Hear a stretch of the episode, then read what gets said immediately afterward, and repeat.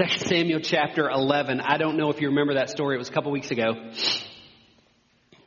As we look at it, we get to see that David made an absolute mess of things.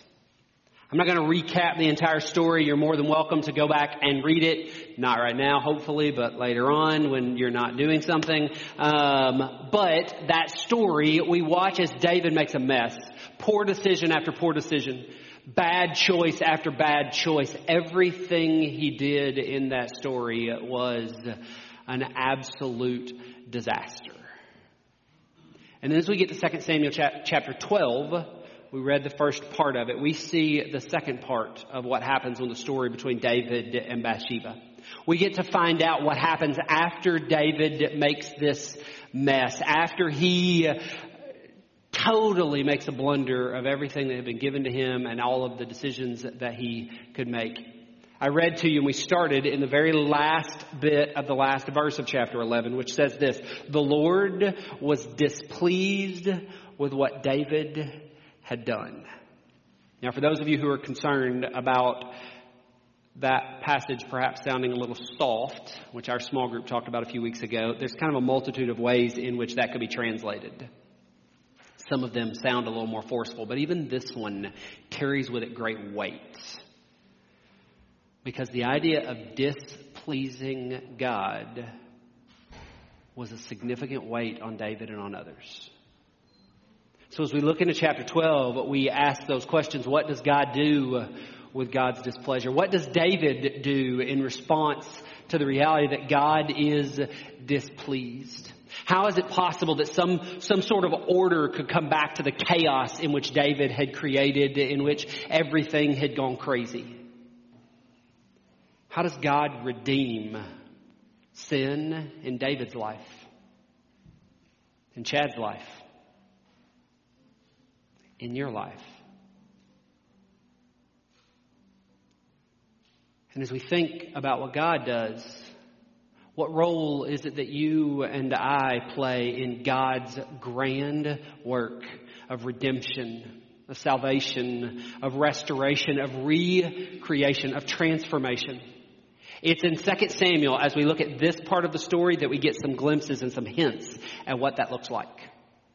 As we move into it, in order for us to find some resolution to what's going on in chapter 11, I think it's best that we zoom out of the story just a bit and remember some truths that we find are true over and over and over again throughout the scriptures. Some things that we're reminded of from the very beginning, from the very first story in the scriptures in Genesis chapter 1, we are told that God has intention in creating us, that God has created us to be partners with God. In Genesis chapter 1 verse 27 it says this.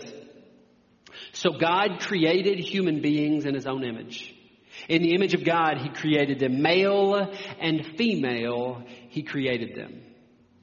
After this process of creation, after this work of creation, we're told that God gave women and men authority over the rest of creation.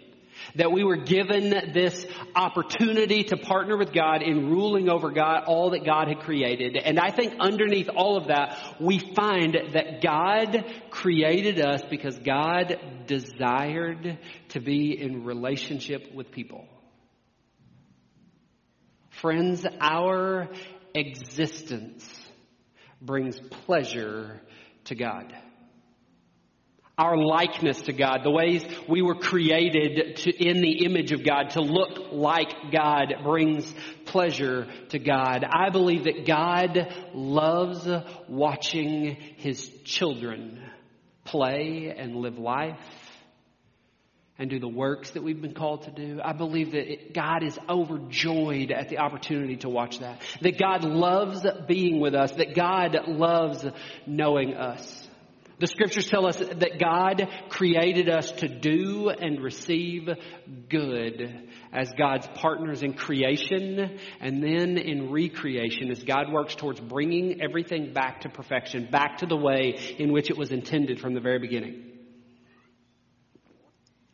We have to hear this in order to grasp some of what's going on with David's story and all throughout the scriptures is the reality that God created humans so that God could delight in us. This is God's default posture towards you and me.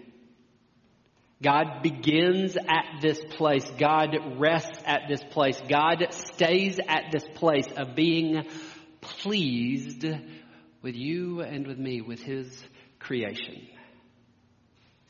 I think that too often we have this tendency to assume that God's default posture towards us, God's normal way of thinking towards us, is a way of displeasure. That God is displeased in some way with what we've done. Whether it's because of our sin, or the failures that we know exist in our life, or our own low self-esteem that we wrestle with, or the response that others have when they find or they see shortcomings in us, we assume God does the exact same thing. Constantly disappointed, constantly displeased, constantly struggling with who we are, with how we live our lives. But the scriptures tell us that God loves us. The Bible tells us that God is satisfied with us, that God takes pleasure in who we are. And that when our behavior, when the things that we do displeases God, as we saw it did here in the David story, we find that God rushes in to restore things.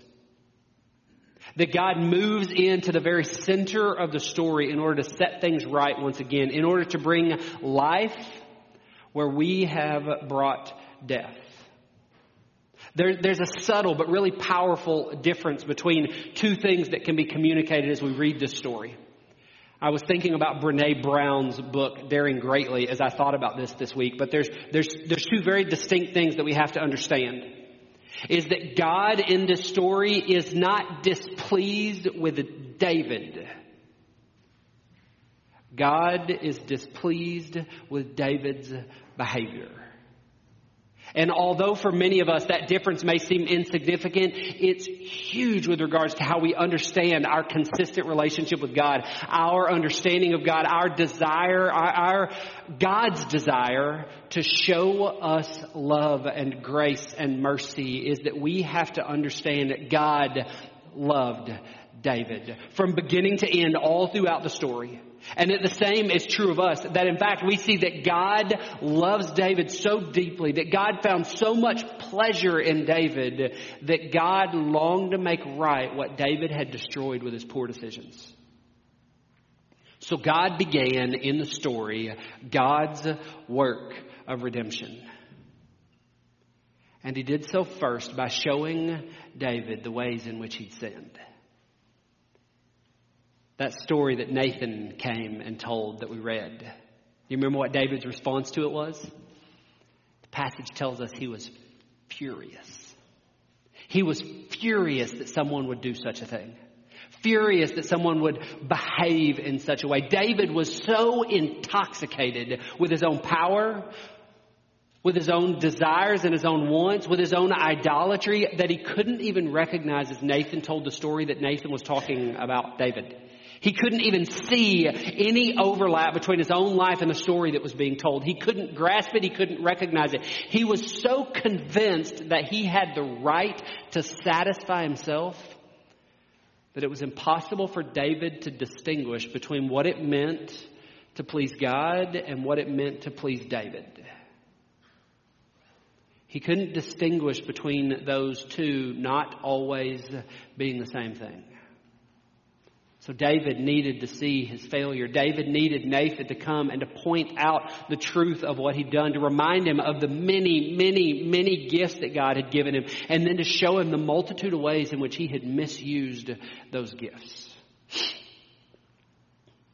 When you and I make a mess of the work that God is trying to do because we choose sin, we need God to come in and to show us our sin. Sometimes we know it. Sometimes we intentionally do those things. You know we have a two and a four year old. And it's easy to see the difference between when they do something wrong and they know it, and when they do something wrong and they don't exactly know that There's this hiding that comes into place when they know they've done wrong. There, there's a completely different response when they don't realize that what they did was inappropriate. And sometimes we need God to come in and to point out to us the reality that we have chosen sin, whether or not we recognize it. And there's a multitude of ways in which we see throughout the scriptures and in our own life that God does so. Sometimes directly through the work of the Holy Spirit. Sometimes through this idea of conviction that comes over us that we can't necessarily identify or recognize or understand where it came from. We just know that we have chosen sin over God, that we have chosen our own way over God's way. Other times it comes to us through a, a constant maintaining of sacred rhythms or spiritual disciplines through prayer or the reading of scripture, through silence or solitude or some type of spiritual retreat or some other form of spiritual discipline or sacred rhythm that we practice in order to keep us connected with God. And sometimes, like in David's story, it comes through other people. It comes through people who love Jesus and love us so deeply that they can help us recognize when we have drifted away from God's dreams for us. And if we are wise, we would invite these kind of people into our lives. If you and I are intentional about living a committed life of faith, a life that brings honor to God, a life in which our behaviors please God, then we invite into our life people whom we trust and people whom we love, and we give them the right the responsibility to speak truth to us, to help us recognize when it is that we've gone astray. Now often we talk about this idea of speaking the truth with love, which is a great concept and I love the idea of it. I just have to confess I'm really bad at it and I think that most of us are. When we begin to speak truth, we get tripped up on the idea of truth and we forget the idea that we're supposed to also love people. So I've begun to try and think about this in a different way. We need to invite some people into our life who will constantly speak love and will do so truthfully. But the motivation, the center, the starting point for all of that is love. The driving force, the motivator, the goal, the reason that they desire to keep us connected to God is not because they feel this responsibility to speak truth, but because they love Jesus and they love us. And they desire to see the two of us so connected, so aligned, that they need to speak love to us and do so truthfully.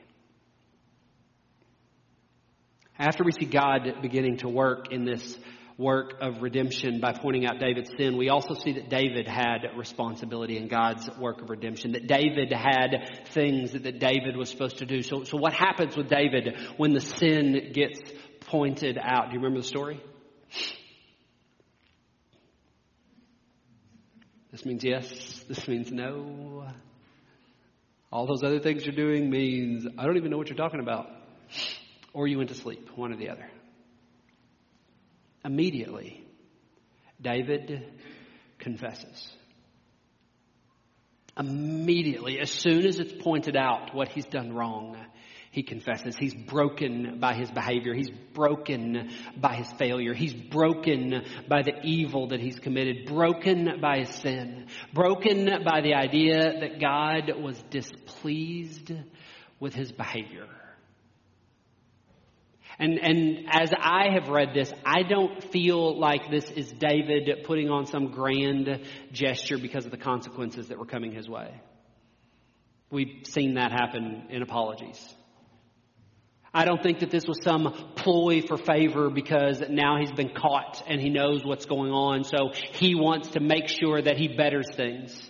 Now, I don't want to paint the picture that David did everything perfectly, but I do think that in this moment we watch as David confesses and that this is David's role in God's work of redemption.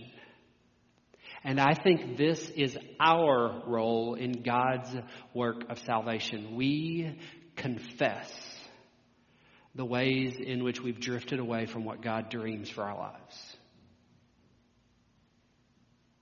It's disappointing to me that too often, when we discover that we have wrongdoing in our lives, When someone confronts us about sins that we have or ways in which we've hurt others or ways that we've done things wrong, when we get found out, too often our response is to justify the behaviors. Is to justify the things that we've done or the ways in which we've acted. To say things like, it's okay that I said that about her. That's just what men do. This is normal. Or it's okay, we believe, for a woman to say, it doesn't matter that I took credit for that work that he did. I'm the boss. I can do whatever I want to do. We see people say things like, it's okay if I do that to her or to him. I'm in control. I get to decide what is right or what is wrong. And if we're not justifying our behavior, which I see way too frequently, then I feel like we see the, uh, the other, which is far worse in that we deny it completely. We deny the idea that we've ever done anything wrong. I am sick and tired of seeing leaders who we look up to, who we have respect for, who get found out, who get discovered that they've done something that they weren't supposed to, and that their immediate response is denial. We've seen it from church leaders, we've seen it from political leaders, we see it from friends and family, and if all of us are honest, we've probably done it ourselves. Way too many times. But when we justify our behaviors, trying to make it sound like it's okay for us to behave that way, or when we deny it altogether, when we know that what we've done is inappropriate, the goal in that and what we're striving to do is that we are striving to self-protect. We're striving to make sure that I'm covered, I'm okay, I'm protected. And if you remember 2 Samuel chapter 11, we talked about the reality that David worked to do that over and over and over again to protect himself rather than getting caught, to protect himself rather than confessing what he'd done in chapter 11. And yet, as Christ followers, as the church, as people of God, there's nowhere in Scripture that we can find that our primary goal in life should ever be to self protect, should ever be to cover our own tail, to cover our bases, to protect ourselves. I, I want you to hear this morning Something that I think we frequently mistake as we try and figure out what it means for us to follow Jesus.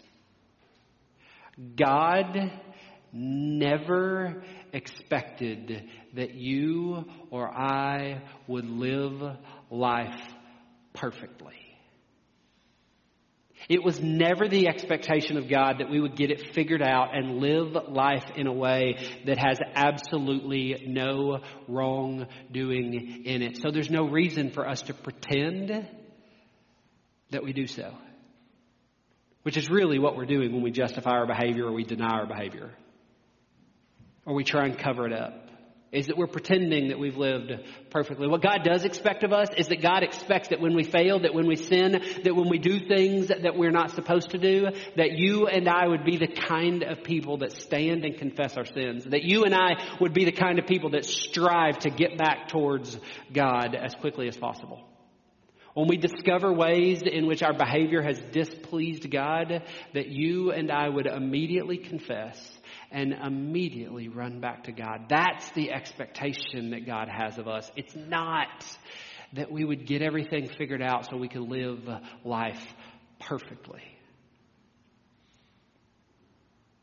As we've watched this trail of, of, God's work of redeeming what's taken place, we see God and the pointing out of sin. We see David and David's work in God's redemption. And then the picture points back towards God.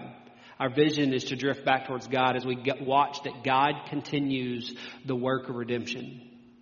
As we see that grace gives us a chance at forgiveness, at reconciliation, at new life. Nathan gives this beautiful response to David's confession. In verse 13, it says, Nathan replied, Yes, but the Lord has forgiven you, and you won't die for your sin. Now, verse 13 includes David's confession and Nathan speaking on behalf of God, speaking forgiveness over David. There's not a breath between the two of them. There's not a beat that exists between confession and forgiveness. They happen directly connected immediately in response to one another. And yet I actually think that what we watch happen is that forgiveness is faster than immediate. I think that because of God's default posture towards us, because God from the very beginning finds in us pleasure, because God desires to show us grace from the very beginning, because God is always looking at us with love, I actually think that the forgiveness that Nathan spoke over David, the forgiveness of God, actually came before David's confession was even spoken. That because of God's deep love for us, God shows us where we've gone astray. That because of God's deep love for us, that God receives our confession. And because of God's deep love for us, before we ever even speak that confession, that doesn't mean we don't need it, that doesn't mean we don't do it, but before we ever even speak that confession, because of God's deep love for us, that God forgives our wrongdoing. Church, there is incredible beauty in the redeeming work of God in the redeeming work that God desires to do, that God did in David's life and that God desires to do in our life. And yet before we jump too quickly or before we try and push things away, which I think often happens, we can't forget that with sin comes consequences. And that even though we are forgiven, that doesn't erase all of the consequences of the damage that we've done. When we sin, we bring pain on other people, on ourselves, even on God. And sometimes that pain might be irreparable. There might not be a way to fix it. When we sin, we do damage to God's dream for us and for others and for creation. And sometimes that damage can't be undone. As we look at David's story, if we move beyond verse 15, the pieces that we didn't read, we find out that David suffered incredible consequences for the sins that he committed. The baby that Bathsheba was pregnant with died. David's household fell apart. His children began to turn on one another. They began to turn on him. Because of this event, this experience, I, I, say event, this multitude of events that took place between David and Bathsheba, we find out that the kingdom never recovers. Because of David's poor choices, things are never again fixed or right in the kingdom of Israel. And this is why when we get recognition of our sin, when we recognize that God has forgiven us for sin. Because of our love for God and for others, this is what drives us to a place that we long to not sin. It isn't because we're pursuing perfection, because somehow if we live perfectly, God loves us more. It's instead because we've been so overwhelmed by the work of God's grace, so overwhelmed by what God is doing, that we want to please God with our appropriate behaviors. It's because we've fallen so deeply in love with Jesus and with other people that we never want our sin, our poor choices, our drifting away from God to damage the dreams that God has for us or for others or for creation. So our pursuit of right living is not because somehow in perfection we please God. God is already pleased. It's because we want to make sure that our decisions don't do damage. We want to make sure that we live out of the overflow of the grace of God. This story is supposed to be a really painful story. This story of David and Bathsheba is supposed to, in some ways, make us ache. It's supposed to reveal things to us in the scriptures and in David and even in ourselves that we need to wrestle with. Some of us have been forced to do so in the last couple of weeks. I told you two weeks ago, and I'll say again today, I've wrestled with these stories in ways that I've never wrestled with them before. And at the end, I find myself thankful. Thankful that the Bible lets us see the depths of David's sin. Because in seeing how sinful he was, I'm able to also see the tragedy of my own sins, no matter how great or how small they are. Because I can see David's sin, I can see the tragedy of my sin. I'm thankful that the scriptures let us see the beauty of David's confession because it encourages me to live different than what is normal, to live different than what is expected, to live different from how so many people live life, looking to self protect, to justify, to deny. It instead encourages me to be someone who confesses when I've wronged God and when I've wronged others. I am thankful that the Bible lets us see the power of God's grace in this story. Because it gives me hope that God has also granted me grace. As we read this story and we look at the example of David, we have the opportunity to be reminded that God loves us to be reminded that God redeems the terrible decisions that we make. That doesn't justify them or make them acceptable, but it does mean that God is bigger than even the sins in our life. God brings life to the death that our sin causes.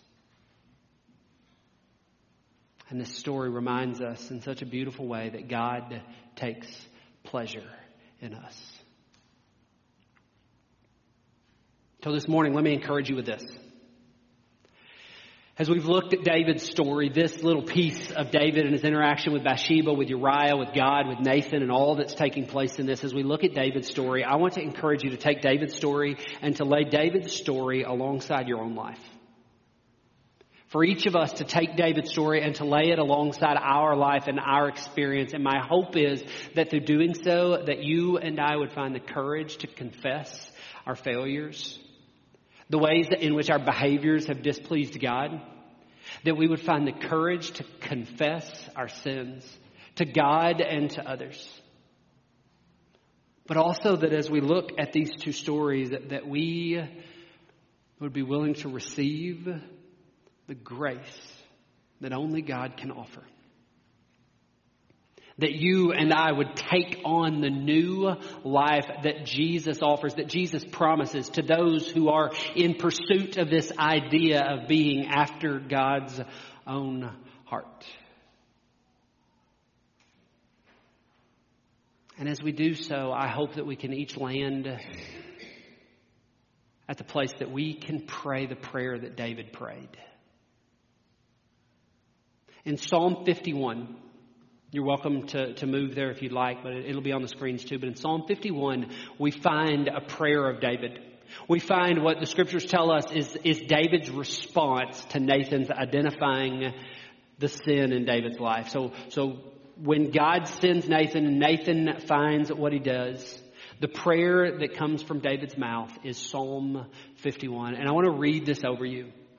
My hope being that it can come to a place that it's not only David's prayer, but that it's my prayer, that it's your prayer, that it's our prayer to God as we recognize the ways in which we have failed or run from God.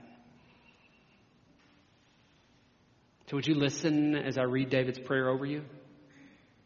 And if you can connect with it, if you can make it yours, then perhaps you close your eyes and allow these words to come from me through you straight to the heart of God. Have mercy on me, O God, because of your unfailing love. Because of your great compassion, blot out the stain of my sins. Wash me clean from my guilt. Purify me from my sin. For I recognize my rebellion. It haunts me day and night. Against you and you alone have I sinned. I've done what is evil in your sight. You will be proved right in what you say, and your judgment against me is just. For I was born a sinner. Yes, from the moment my mother conceived me. But you desire honesty from the womb, teaching me wisdom even there.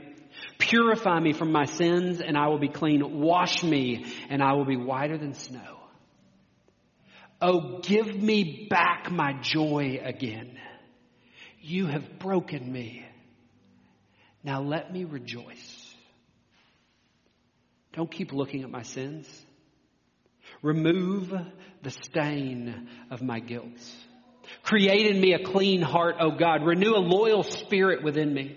Do not banish me from your presence and don't take your Holy Spirit from me. Restore to me the joy of your salvation and make me willing to obey you. Then I will teach your ways to rebels and they will return to you. Forgive me for shedding blood, O God who saves. Then I will joyfully sing of your forgiveness. Unseal my lips, O Lord, that my mouth may praise you. You do not desire a sacrifice or I would offer one. You do not want a burnt offering. The sacrifice you desire is a broken spirit. You will not reject a broken and repentant heart, O God. Look with favor on Zion and help her. Rebuild the walls of Jerusalem. Then you will be pleased with sacrifices offered in the right spirit, with burnt offerings and whole burnt offerings. Then bulls will again be sacrificed on your altar. Let me read to you again verse 16 and 17. It says this, You do not desire a sacrifice or I would offer one. You do not want a burnt offering. The sacrifice you desire is a broken spirit. You will not reject a broken and repentant heart, oh God. May this be our prayer this morning. Pray with me. God, work the miracle of your redemption in us. May we become a people after God's own heart, not out of our own doing, our own work, but because you have done a redeeming work in us and we have partnered with you in it. Create in us a clean heart, O oh God, and renew a loyal spirit within us. In Jesus' name we pray. Amen.